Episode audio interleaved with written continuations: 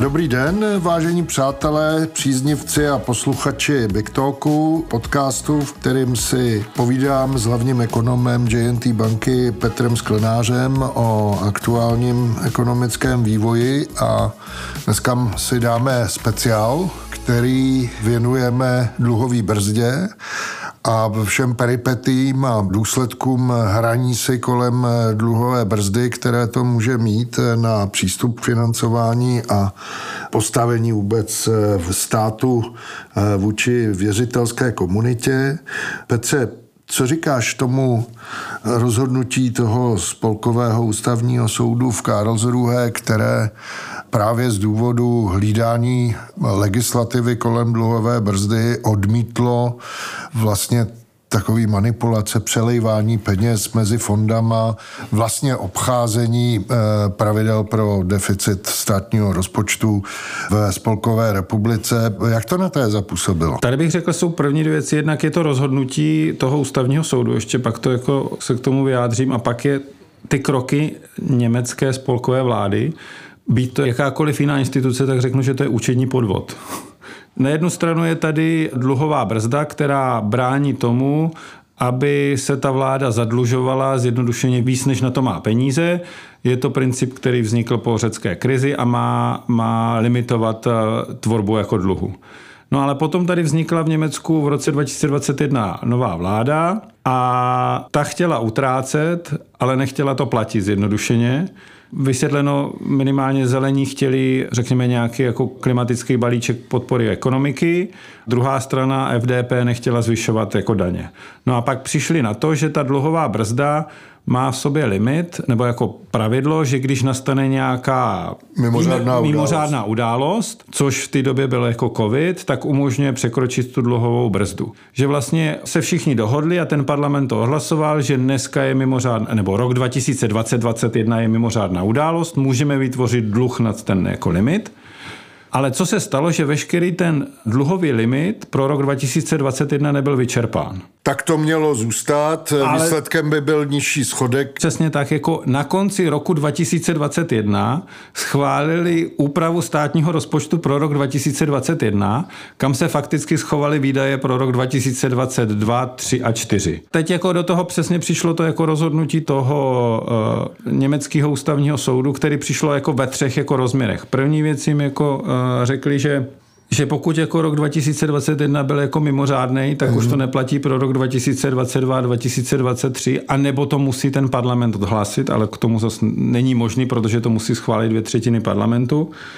Pak jim jako řekl, že vlastně ty výdaje, pokud se staly v roce 2023 a věděli, že se stanou v roce 2023, tak nemůžou jako předstírat, že se staly v roce 2021, jako, že to je vlastně účetní podvod. To zní logicky. To zní logicky. No a pak za třetí jim řekli, jako, že jste se dopustili, jako z tohoto bychom řekli jako jinýho podvodu, říká, vy jste vědomě na konci roku 2021 tvrdili, že děláte. To jako... je dobře, že jsi hlavní ekonom JNT banky a ne nějaký prokurátor. Toto je jenom ten rozsudek toho ústavního ústavního soudu, jakože vlastně, který říká, a pak ta třetí věc, vy jste na konci roku 2021 tvrdili, že děláte rozpočet na rok 2021, což není možný, protože rozpočet se vždycky dělá na to období budoucí, jako, takže je to vlastně kontradikce. No, je na švestkách úplně nahý, jo. Což první věc je, že přinutí tu vládu o tom, že to, co musí dělat teď, je, že musí říct, že požádat ten parlament, že se musí dočasně přerušit jako dlouhová brzda aby zvýšili ty výdaje.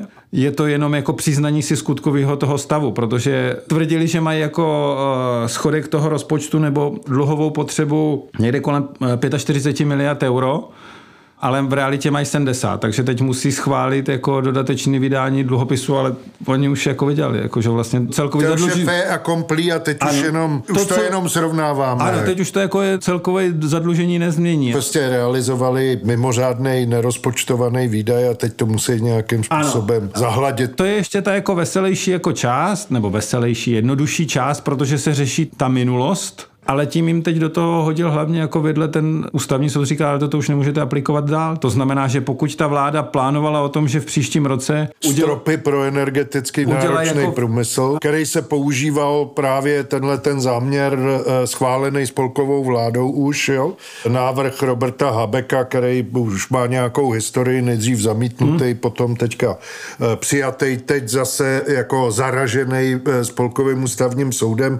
To bylo beranidlo pro český energeticky náročný průmysl, aby si vymohl vlastně stejný zacházení a řekněme stejnou cenovou hladinu pro dodávky elektřiny za cenu subvencí, ale tady spolkový ústavní soud zasáh zcela evidentně ve prospěch hospodářské soutěže. Jestli chcete mít ten rozpočet a ten deficit, tak k tomu musíte přispět odpovědně a buď si škrtněte jiný výdaje, anebo si proporčně zvedněte daně, ale nemůžete mít jako takzvaně, jak říkají ti američani, mít koláč a současně ho jíst. Ale to chtěli i Němci občas chtěli papat koláče, že jo? A to je jenom ta věc, jako to, to není neřešitelný jako, jako problém. On říká, ne, musíte to udělat jako správně a musíte si vybrat, kterou tu variantu chcete. Buď chcete dotovat ty firmy, fajn, tak si škrtněte jiný výdaje.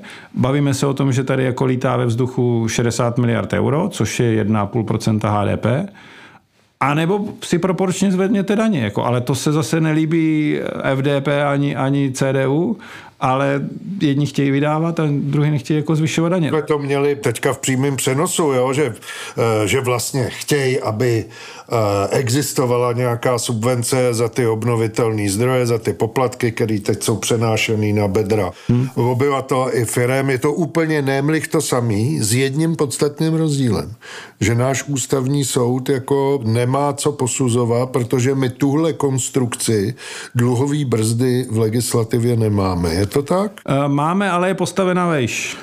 Tady je o tom, že v Německu je to postavené na 60% HDP, vyplývá to jako z Maastrichtu. U nás to pravidlo je nastaveno na 55% HDP. A teď si říkal v minulém díle, že vlastně eh, Moody's eh, usuzuje z toho, že v příštích několika letech se to procento dluhu k HDP jak si podaří zastabilizovat a ono, kdyby jako motika spadla, tak eh, by se to dokonce dalo i snížit, což je ten zázrak, který se podařil za Babišový vlády. Jo? Žádný jako velký úsilí se tam nekonalo, ale prostě čistě jenom nominální růst a stabilizovaný rozpočet jako generuje nižší zadluženost. Ale jako ten smysl ty dluhové brzdy je, protože vždycky přijde nějaká mimořádná událost. Tam je zajímavá debata, že Robert Habeck, který je zelený ministr hospodářství, tak eh, on prostě říkal, že to je premoderná, že to je nějaký diluviální a že nám to nesmí svazovat ruce. Jo? Tak jaká je tvoje reakce na tohle? Právě to je pravý smysl toho pravidla. Jakože to pravidlo má fungovat v těch těžkých časech, abych nedělal jako hlouposti. Jo, když to pravidlo mě nějak neomezuje, tak to je pak jednoduchý a, a nemusím je vůbec mít. Že jo? Jako, je to o tom, že já si v těch jako dobrých časech uvědomím o tom, že může přijet jako složitý rozhodování a pak vzniknou chyby, z kterých se já budu léčit. Má jako to mít disciplinující efekt ano. tak, aby k tomu nikdy nedošlo, ano. aby jsme se k tomu stropu dluhovýmu ani nepřiblížili.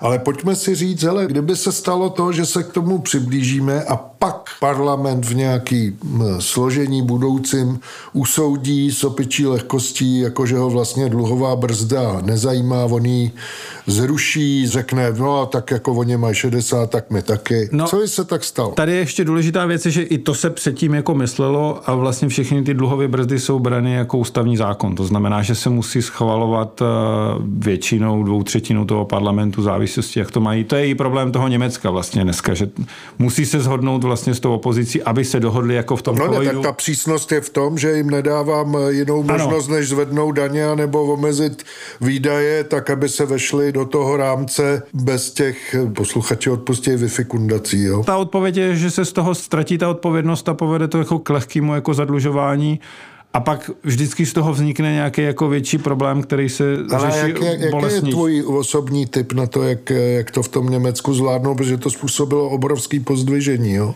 No já předpokládám, že to vlastně trochu jako vytrestá tu současnou vládu, protože pro řadu těch jako něm, i dokonce součástí ty jako vládní koalice, minimálně pro to FDP, je to jako problém se jako tvářit o tom, že přestanou jako dbát na tu rozpočtovou odpovědnost. Ano, to byl protože jeden oni z jejich jsou, trademarků. Jako oni jsou ještě ještě jako větší rozpočtový jestřáby než eh, opoziční CDU, CSU, jako, že? Mm. takže jako to by to politickou scénu mě přijde v Německu jako úplně rozštípli a všichni by věděli, že jim to ti voliči jako neodpustí. Pro řadu těch Němců je to jako noční můra, protože naopak jim se to jako povedlo, že vlastně. Oni někdy po tom roce 2011-12, kdy to přijali, tak měli to zadlužení někde kolem skoro 80%. A jim to hezky zafungovalo. A dostali se až někam pod 60, 59,5, když přišel ten covid. S tím covidem to jako vystřelilo zpátky jako na 70. A teď to zase funguje zpátky, jdou dolů, jsou někde na 64. To není o tom, že ten mechanismus je nefunkční. Akorát prostě teď... Eh, se hrozně nehodí, že? Nehodí se proto, protože ta vláda nechce přijmout jako tu politickou odpovědnost. Prostě nemůžu mít obě dvě věci. Nemůžu mít výdaje a takovýhle jako zadlužení. Jako prostě ten mix je tam jako daný. To je smysl, aby to pravidlo jako fungovalo. Takže teď ty úvahy o tom je, že je nevhodný nebo ne, to je prostě princip, který tam má jako platit. Mít koláč a zároveň ho jíst, no. jo, prostě to je takový ústavní soud jako klepne přes prsty a co se neděje v největší ekonomice. No a tu my budeme dál sledovat, ale budeme sledovat i jiný témata, veď Petře. Ano. Takže e, si nalaďte e, Big Talk a příště zase naslyšenou.